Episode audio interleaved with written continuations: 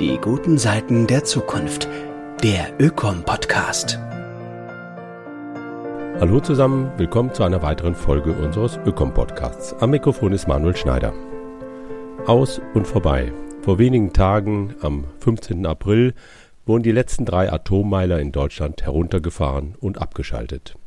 Die Nutzung der Atomkraft ist damit Geschichte, zumindest bei uns. Über 60 Jahre lang hat Atomenergie auch die Gesellschaft gespaltet. Nach Tschernobyl und dann vor allem nach der Reaktorkatastrophe in Fukushima vor zwölf Jahren gab es jedoch einen breiten gesellschaftlichen und auch politischen Konsens, aus dieser Hochrisikotechnologie endlich auszusteigen. Doch dann kamen Klimakrise, Ukraine-Krieg und Energieknappheit. Stimmen werden immer lauter, die einen erneuten Ausstieg vom Ausstieg fordern, ja, die sogar für eine Renaissance der Atomkraft plädieren bzw. diese bereits weltweit am Werke sehen. Atomenergie als relativ CO2-arme Form der Energiegewinnung gilt auf einmal als probates Mittel beim Kampf gegen die globale Klimaerwärmung. Kernkraft verliert ihr Schmuddelimage und wird zum nachgerade strahlenden Klimaretter aber auch zum vermeintlichen Retter vor allzu großen Abhängigkeiten von fossilen Energieträgern wie Öl und Gas. Die nämlich wurden aufgrund des Russland-Embargos auf einmal zu knappen und entsprechend teuren Gütern. Und überhaupt wähnten sich in den letzten Wochen und Monaten viele auf der falschen Seite der Geschichte, wenn in Deutschland Kernkraftwerke abgeschaltet werden, wo doch anscheinend überall auf der Welt der Ausbau der Atomenergie boomt und ein lukratives Geschäft zu sein scheint. Doch ist das so. Angesichts der immer wieder aufkeimenden Debatte lohnt es sich, die genannten Behauptungen, Narrative, ja Mythen der Atomenergie etwas genauer auf ihren Wahrheitsgehalt hin anzuschauen. Dies hat der bekannte Umweltjournalist und Autor Horst Hamm in seinem jüngst im Münchner Ökom Verlag erschienenen Buch getan. Sein Titel Das unheimliche Element, die Geschichte des Urans zwischen vermeintlicher Klimarettung und atomarer Bedrohung. Der nun folgende Essay von und mit Horst Hamm basiert auf einem argumentativen Kernstück dieses Buches. Eines Buches, das noch viel mehr zu berichten weiß über den Stoff, aus dem all die atomaren Träume sind. Zum Beispiel, wie Uran im 18. Jahrhundert eher zufällig entdeckt wurde und erst über 100 Jahre später das Geheimnis der Radioaktivität gelüftet werden konnte wie die friedliche Nutzung der Kernenergie von Anfang an mit der militärischen eng verflochten war und bis heute ist, welche massiven Umwelt- und Menschenrechtsverletzungen mit dem Abbau des Urans begangen werden, über die kaum jemand berichtet, und natürlich die größte noch ungelöste Frage der Urannutzung wohin mit all dem atomaren Müll. Wenn eingangs davon die Rede war, dass die Nutzung der Atomkraft in Deutschland Geschichte ist, so ist das nur die halbe Wahrheit. Denn es ist eine Geschichte, die sich noch ewig, möchte man fast sagen, in die Zukunft fortschreiben wird. Für rund 400.000 Tonnen hochaktiven Atommüll werden weltweit Endlagerstätten gesucht. Dort muss der Müll dann mindestens eine Million Jahre sicher eingelagert werden und das Wissen darum, was da, wo und wie lagert, über Zehntausende von Generationen verlässlich weitergegeben werden. All das zeigt, wie zukunftsvergessen in Wahrheit diese vermeintliche Zukunftstechnologie ist und wie verantwortungslos es war, sich auf diesen Weg überhaupt begeben zu haben. Doch hören Sie selbst Horst Hamm mit seinem Essay über die alten wie neuen Mythen der Atomenergie. Am 8. Dezember 1953 entwirft der damalige US-Präsident Dwight D. Eisenhower mit seiner berühmten Rede Atoms for Peace vor der Generalversammlung der Vereinten Nationen die Vision, mit Hilfe von Atomkraft, Medizin, Landwirtschaft und Stromversorgung zu revolutionieren. Politiker und Politikerinnen in allen Industrienationen waren geradezu elektrisiert und sahen ein goldenes Atomzeitalter kommen. Es sollten zwar nicht Milch und Honig fließen, dafür aber schier unendliche Energiemengen. Denn die Spaltung eines Kilogramms Uranbrennstoff setzt rund 24 Millionen Kilowattstunden Wärmeenergie frei. Ein Kilogramm Steinkohle dagegen nicht einmal zehn. Ja, mehr noch. Die neue Form der Energie sollte auch noch unendlich kostengünstig sein. Louis Strauss, Vorsitzender der US-amerikanischen Energiekommission, fasste die Erwartungen 1954 in der Verheißung zusammen, Kernenergie werde too cheap to meter sein, also so billig, dass es sich nicht mehr lohnen würde, den Verbrauch überhaupt noch zu messen. In England, Frankreich, den USA, der Sowjetunion, in Japan und auch in Deutschland wurden deshalb bereits in den 1950er Jahren Millionen D-Mark, Dollar, Yen und Pfund für Forschungsreaktoren bereitgestellt und bald darauf erste kommerzielle Anlagen in Betrieb genommen. Die Bundesrepublik richtete 1955 sogar ein Bundesministerium für Atomfragen ein. Der damalige CSU-Vorsitzende Franz Josef Strauß wurde ganz offiziell zum ersten Atomminister gekürt. Bereits in den 1970er Jahren wich diese Anfangseuphorie für Atomkraft der Ernüchterung. Billig war die Energie aus Atomkraftwerken nicht. Und sie hatte das Potenzial für große Umweltkatastrophen, was Tschernobyl 1986 der ganzen Welt vor Augen führte. Heute neigt sich die Atomwirtschaft trotz all der aktuellen Debatten ihrem Ende zu. Sie führt derzeit eher einen verzweifelten Abwehrkampf, vor allem gegen die erneuerbaren Energien, ihr überall auf der Welt den Rang ablaufen. Selbst im autoritären China, dem einzigen Land, das in den letzten Jahren in großem Stil neue Atomkraftwerke gebaut hat und dem es keine Hemmnisse durch Behörden und keine Proteste auf den Straßen gibt, hat sich der Wind gedreht. Es werden keine neuen AKWs mehr geplant. Ausgestrahlt könnte man sagen, wäre da nicht die Bombe. Weil derzeit alle Atommächte ihre Nuklearwaffen modernisieren und dafür auch Atomkraftwerke und Uran brauchen, setzen sie weiter auf diese immens teure Technik. Es gibt drei Gründe, warum weiter an Atomkraft festgehalten wird, sagte Alex Rosen, Vorstand von IPPNW Deutschland, dem internationalen Ärztinnen für die Verhütung des Atomkrieges im Jahr 2019. Die Bombe, die Bombe und nochmals die Bombe. Doch schauen wir uns die Zahlen genauer an. Der World Nuclear Industry Status Report erfasst seit Jahren die Rahmendaten der Atomindustrie. Nahezu alle Indikatoren zeigen, dass die Atomindustrie bereits vor vielen Jahren ihren Höhepunkt erklommen hat. Im Jahr 2002, also vor gut 20 Jahren, erreichte die Zahl der weltweit im Betrieb befindlichen Reaktoren mit 438 einen Höchststand. Ende Januar 2023 waren es noch 412. Entsprechend dieser Entwicklung stagniert bzw. sinkt die Bedeutung von Atomkraft kontinuierlich, während die von Sonne, Wind und Wasser unaufhörlich wächst. Die jährliche Stromproduktion aus erneuerbaren Energien ist von 2011 bis 2021 um rund 3500 Terawattstunden gestiegen. Die aus Atomkraft nahm lediglich um 148 Terawattstunden zu. Die Gründe dafür sind einfach zu erklären. Unabhängig von allen Risiken und Gefahren ist Kernenergie nicht mehr konkurrenzfähig. Mit Kohlestrom sowieso nicht, aber seit Jahren auch nicht mehr mit Wind und Sonnenstrom. Investitionen in den Neubau von Atommeilern sind immer teurer und zu einem wirtschaftlichen Abenteuer geworden. Vor allem aus wirtschaftlichen Gründen wurden komplette nationale AKW-Neubauprogramme abgebrochen oder ausgesetzt, zum Beispiel in Chile, Indonesien, Jordanien, Litauen, Südafrika, Thailand und Vietnam.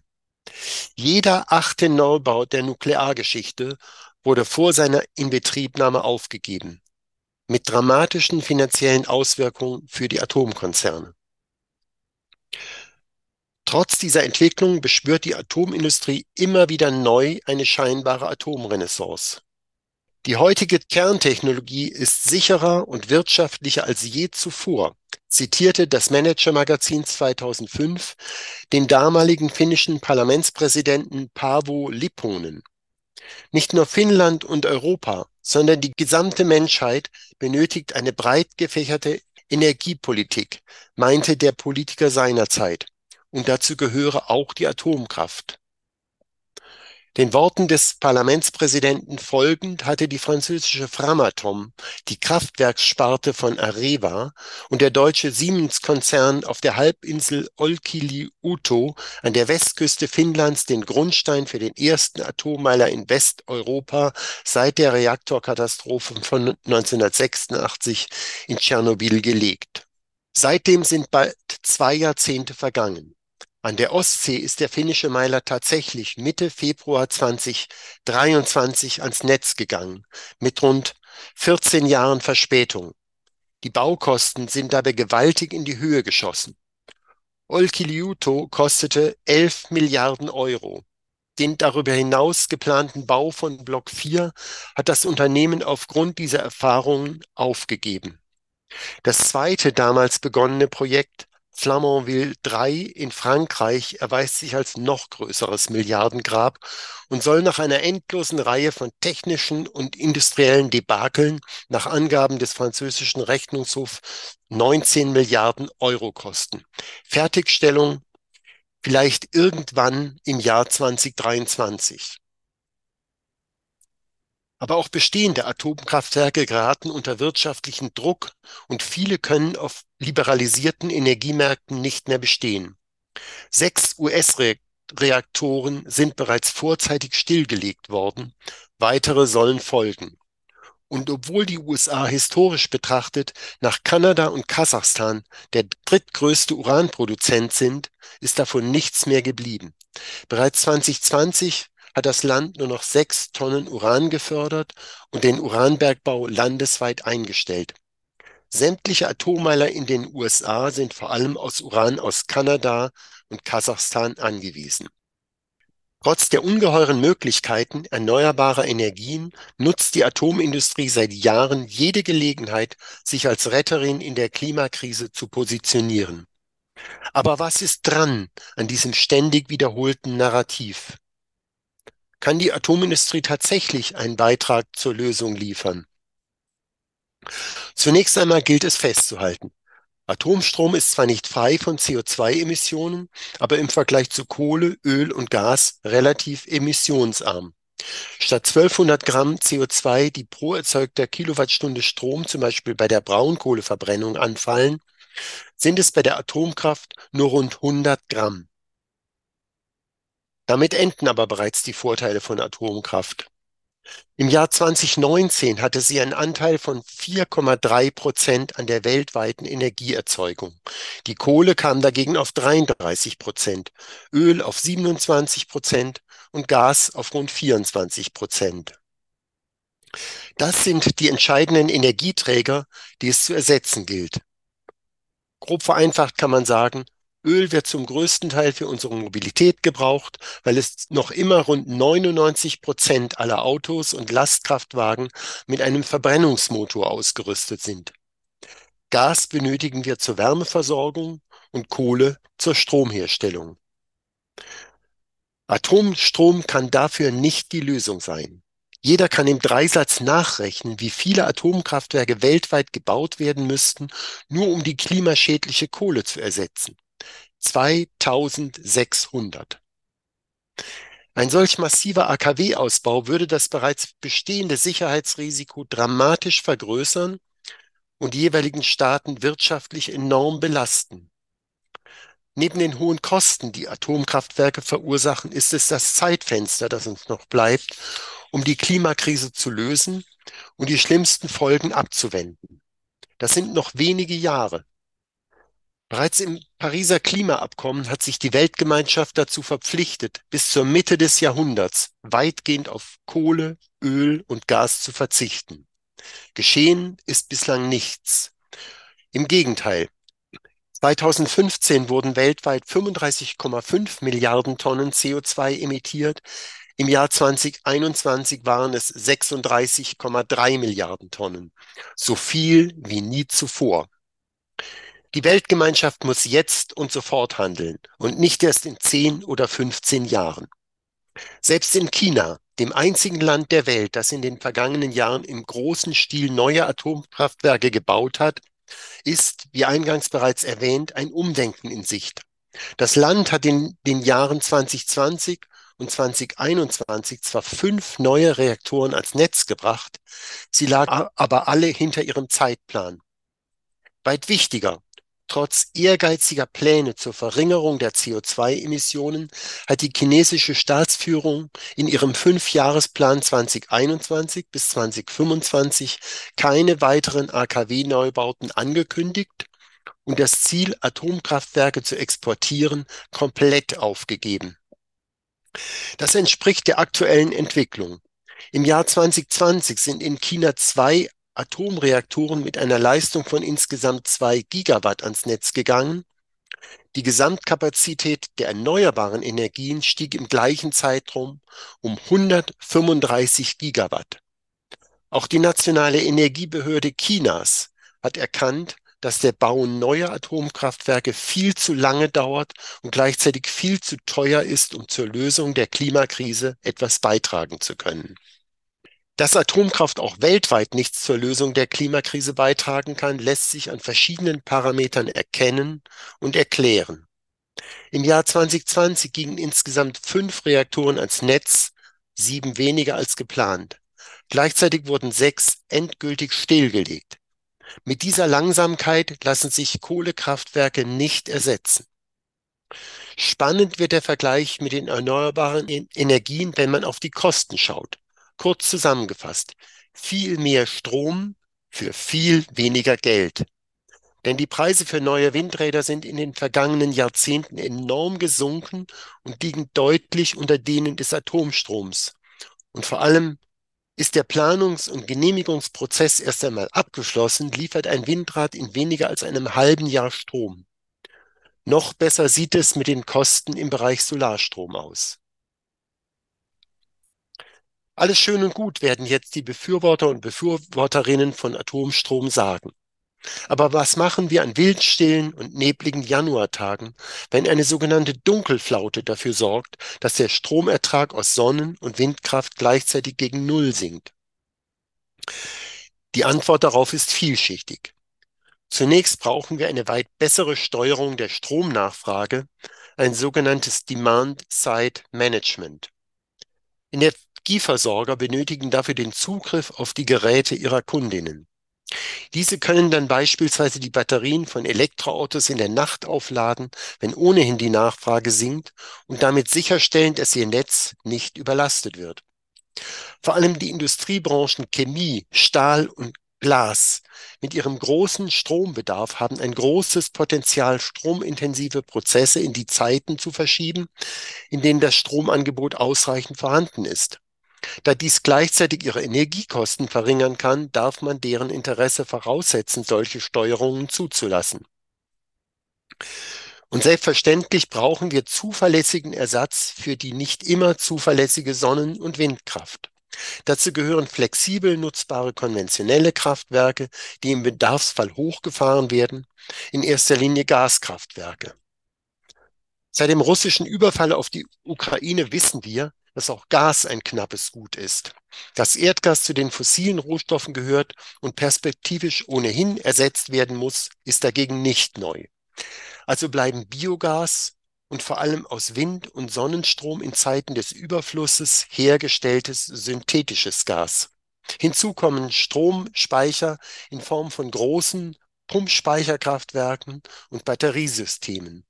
Nicht zuletzt helfen Stromimporte im Rahmen des Europäischen Stromverbunds, Engpässe zu überbrücken, auch die möglichst aus regenerativen Kraftwerken. Erneuerbares Gas ist absehbar eine wichtige Möglichkeit, um genügend Energie zu speichern und in solchen Situationen Versorgungssicherheit gewährleisten zu können, halten die wissenschaftlichen Dienste des Deutschen Bundestags fest. Verschiedene Untersuchungen zeigen, wie Deutschland ohne Atomkraft solche Engpässe überbrücken kann. Sie ist weder erwünscht noch erforderlich. Im Gegenteil, Atomkraft blockiert den Umstieg auf die Erneuerbaren, allein durch die enormen Kosten, die sie verursacht. Ein weiterer Aspekt wird bei der aktuellen Debatte erfolgreich verdrängt. Es ist erstaunlich, dass in vielen Ländern Atomkraft als sichere, zuverlässige und oftmals sogar als heimische Energiequelle eingestuft wird, obwohl nicht ein einziges Gramm Uran im eigenen Land gewonnen wird. Der russische Überfall auf die Ukraine hat dies nochmals in aller Deutlichkeit offengelegt. Englands damaliger Premier Boris Johnson nahm den Ukraine-Feldzug der russischen Armee zum Anlass, ein Loblied auf die Kernkraft anzustimmen. Nuclear is a reliable, safe and constant source of clean energy, twitterte der Premierminister am 2. Mai 2022. Damit Europa unabhängig von russischem Öl und Gas werden könne, müsse die Kernenergie eine größere Rolle spielen als bisher.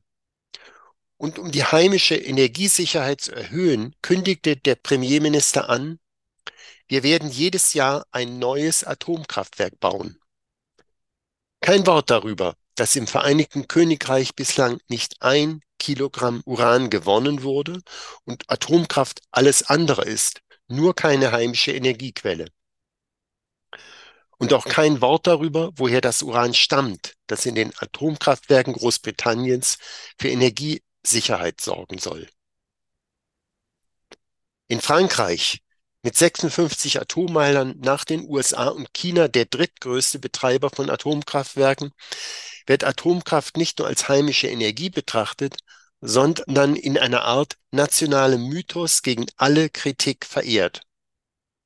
Atomkraft sei untrennbar mit dem Schicksal der Nation verbunden. Ende 2020 erinnerte Präsident Emmanuel Macron daran, dass nicht nur, Zitat, unsere energetische und ökologische Zukunft von der Kernkraft abhängt, sondern auch unsere wirtschaftliche, industrielle und strategische Zukunft. Anders formuliert, glaubt Frankreich, der atomare Sektor entscheide über Lebensqualität, Unabhängigkeit und Größe des Landes. Dabei ist Frankreichs atomarer Sektor seit 20 Jahren vollständig auf Uranlieferungen von außerhalb angewiesen, nachdem die letzte der insgesamt 247 französischen Uranminen im Jahr 2003 geschlossen wurde. Der Krieg gegen die Ukraine hat die Abhängigkeit Deutschlands und der EU von Energieimporten aus Russland schonungslos offengelegt. Laut Angaben des Bundeswirtschaftsministeriums bezog Deutschland 2021 rund 55 Prozent seines Gases, 35 Prozent seines Öls und 50 Prozent seiner Steinkohle aus Russland. Aber auch im Bereich der atomaren Brennstoffversorgung sind Deutschland und Europa von Russland abhängig, auch wenn das in der Öffentlichkeit kaum diskutiert wurde. Nach Angaben von Euratom bezog die EU im Jahr 2021 rund ein Fünftel des benötigten Urans aus Russland, weitere 23 Prozent kamen von Russlands Verbündeten Kasachstan. Die damals noch laufenden deutschen Atomkraftwerke wurden nach Aussagen von Preußen Elektra hauptsächlich mit Uran aus Russland und Kasachstan betrieben. Auch in der Schweiz ist die Abhängigkeit unübersehbar. Zwei von drei AKWs beziehen Uran für Brennelemente direkt vom russischen Staatskonzern Rosatom. Noch gravierender ist die Abhängigkeit Osteuropas von russischen Brennelementen. 18 Reaktoren in der EU sind ausschließlich auf russische Brennelemente angewiesen. Sechs Meiler in Tschechien, jeweils vier in Ungarn und der Slowakei sowie zwei in Bulgarien und zwei in Finnland. Und anders als beispielsweise bei einem Auto, bei dem problemlos der Motor des Herstellers A durch den von Konkurrent B ersetzt werden kann, kommen die AKW-Betreiber nur schwer aus dieser Abhängigkeit heraus. Sie sind auf die sechseckigen Brennelemente von Rosatom angewiesen und können nicht einfach zum US-amerikanischen Unternehmen Westinghouse oder zur Brennelementefabrik im niedersächsischen Lingen wechseln. Die Atomstromversorgung in Tschechien, Ungarn, Bulgarien und der Slowakei ist damit zu 100 Prozent in russischer Hand, die in Finnland zu 50 Prozent. Diese Energieabhängigkeit schreibt kuriose Geschichten. Die EU hat nur wenige Tage nach dem Überfall Russlands ein Flugverbot für russische Flugzeuge über ihrem Luftraum verhängt. Doch bereits am 1. März durfte eine russische Il-76 Transportmaschine in der Slowakei mit einer Sondergenehmigung landen, um die slowakischen Atomkraftwerke mit Brennelementen zu versorgen. Kommen wir abschließend noch einmal zurück auf die aktuelle Debatte über Wege und Umwege der Energiewende in Deutschland. Es sollte mit dem bisher Gesagten deutlich geworden sein, dass jeder Euro, der in die weitere Förderung von Atomkraft fließt, den schnellen Umstieg auf erneuerbare Energien verhindert. Rund um den Globus sind Sie, auch ohne die gestiegenen Energiepreise aufgrund des Krieges in der Ukraine, inzwischen deutlich kostengünstiger als Atomstrom und gegenüber bestehenden Kohle- und Gaskraftwerken konkurrenzfähig. Aber auch in Deutschland könnte der gesamte Energiebedarf für Strom, Wärme und Verkehr zu 100 Prozent mit erneuerbaren Energien gedeckt werden. Und das Ganze dezentral und zu gleichen Kosten. Das hat ein Team des Deutschen Instituts für Wirtschaftsforschung um die Wirtschaftswissenschaftlerin Claudia Kempfert in einer bereits im April 2021 veröffentlichten Studie gezeigt. Ihr Fazit? Wir brauchen weder Kohle noch Atomkraft. Was wir jedoch brauchen, ist einen völligen Systemwechsel. Die Bundesregierung hat in den vergangenen Jahren und Jahrzehnten einseitig große Konzerne bevorteilt und die Beteiligung von Bürgern und Genossenschaften erschwert. Genau das ist der falsche Weg. Das Ausbautempo muss stark gesteigert werden, betont Claudia Kempfert, sowohl bei der Windenergie als auch bei der Solarenergie. Für eine Vollversorgung mit erneuerbaren Energien müssen wir die Rahmenbedingungen für alle Sektoren schaffen, nicht nur für Strom, sondern auch für Wärme und Mobilität. Dann könnte es sehr schnell gehen. So die Expertin vom Deutschen Institut für Wirtschaftsforschung und Mitglied im Sachverständigenrat für Umweltfragen. An den Kosten kann es jedenfalls nicht liegen. Das Fraunhofer Institut ermittelt alle zwei Jahre, wie teuer es ist, eine Kilowattstunde Strom mit neuen Kraftwerken zu erzeugen, zuletzt 2021. In Deutschland sind Photovoltaik-Freiflächenanlagen in Süddeutschland mit 3,6 Euro Cent pro Kilowattstunde am besten, gefolgt von vergleichbaren Anlagen in Norddeutschland mit 5 Cent. Windkraft an Land ist mit 6,1 Cent nur knapp darüber. Offshore-Anlagen sind mit 9,7 Cent bereits deutlich teurer, aber immer noch kostengünstiger als Kohle, Gas oder Atomstrom. Und während die Preise für Öl und Gas durch den Krieg in der Ukraine durch die Decke gingen, tendieren Wind- und Sonnenstrom weiter nach unten. Die Kosten für Atomstrom hingegen sind schwer in seriösen Zahlen festzuhalten. Das liegt zum einen daran, dass Atomkraftwerke nicht versichert werden können, weil kein Versicherer bereit ist, das Risiko eines Supergaus wie in Tschernobyl oder Fukushima zu versichern. Und andererseits daran, dass die Kosten für die Atommüllentsorgung sowieso zum großen Teil von der Allgemeinheit getragen werden. Nach dem Übereinkommen über die Sicherheit der Behandlung abgebrannter Brennelemente und über die Sicherheit der Behandlung radioaktiver Abfälle aus dem Jahr 2018 bezahlen die Atomstromkonzerne circa 24 Milliarden Euro für die Zwischen- und Endlagerung in einen Fonds. Den Rest trägt der Steuerzahler. Zusammenfassend bedeutet das, wir reden in Deutschland zwar seit Jahrzehnten von Klimakrise und Energiewende, De facto haben aber die CDU-geführten Bundesregierungen zwischen 2005 und 2021 sehr viel dafür getan, um den Erfolg der erneuerbaren Energien auszubremsen und das Geschäftsmodell der großen Stromkonzerne mit ihren Kohle- und Atommeilern aufrechtzuerhalten dass angesichts der Energiekrise infolge des Kriegs in der Ukraine einige Politikerinnen nicht nur gefordert haben, die Laufzeiten der drei noch laufenden Atomkraftwerke zu verlängern, sondern sogar abgeschaltete AKWs wieder hochzufahren und auch den Bau neuer Atomkraftwerke ins Spiel bringen, ist vor diesem Hintergrund geradezu absurd. Der 15. April 2023 an dem die letzten AKWs in Deutschland abgeschaltet wurden, ist ein guter Tag. Nicht nur für Deutschland.